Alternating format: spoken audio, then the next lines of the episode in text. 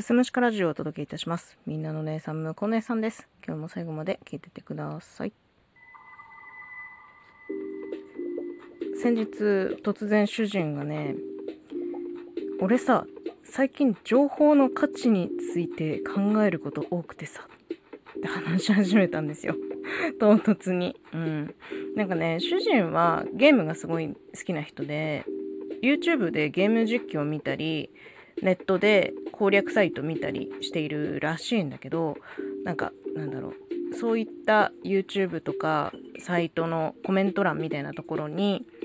こいつちゃんとゲームやってないだろみたいなコメントが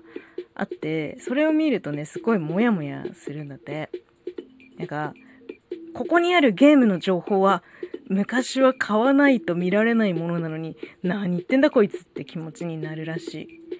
まあ、確かに私たちが小学校中学校の時あの家庭用のゲーム機でゲームをしていた時代っていうのはまだまだインターネットっていうのは盛んじゃなくてゲームは攻略本買ってね読んでたんですよ。うん、でネットがすぐ手元にある今っていうのは、まあ、情報社会になった今というのは改めて情報の価値について考えるべき時が来ているのではないかそんな話に主人となりました。まあ、人が持ってる情報って本来は人に簡単に見せるものじゃなかったんじゃないかなっていうふうに思うんですよね。しかしまあそれを共有することで承認欲求を得る人もいるじゃないですか。かと思えばこの今私が持っているこの情報は非常に有益なものだって思えばその有料サロンとかね記事とかで売買する人もいるわけ。それで商売をする人、うん、その自分のこれまでの経験とかそこから得た知見みたいなものがこれお金取れるなって思ったら有料にする人もいる、うん、それはいい悪いとかっていう話じゃないんだけど。でテレビで今はニュース番組が当たり前のように見れるようになってるじゃないですか。それよりも以前っていうのは人は世の中の情報を新聞買って得ていたはずなんですよ。なので、それだけ本来は、その情報というそのもの自体には価値があるんですよ。それが今やネットが流通し、誰でも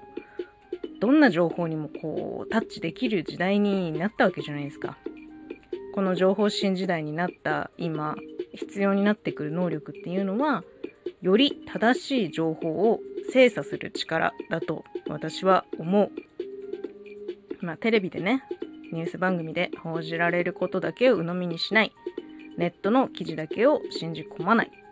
うん、これはすごく大事なこと。もうもう言われてるんだけど言われてるんだけど改めて言うね。これすごい大事なことです。たくさんの情報に今溢れてるから自分に必要な情報っていうのはどれなのかきちんと見て考えることが必要になってくると思います。まあ新聞記事もテレビニュースもネット記事も物事の一部の切り取りにしか過ぎなくてその切り取られたものの前後左右を知ったりきちんとこう勉強して知ったりとか想像することっていうのも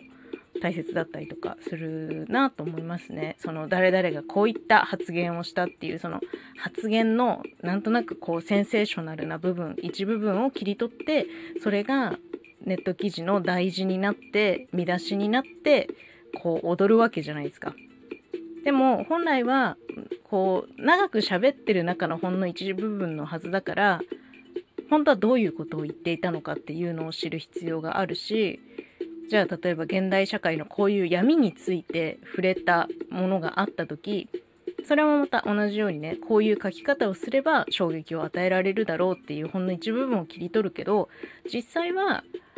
それに関わるいろんなことがあるじゃないですか。そういうのをちゃんと実際はどうなんだろうっていうのを知ることだったりとか想像してみることっていうのは必要なんじゃないかなって私はすごく思うわけ。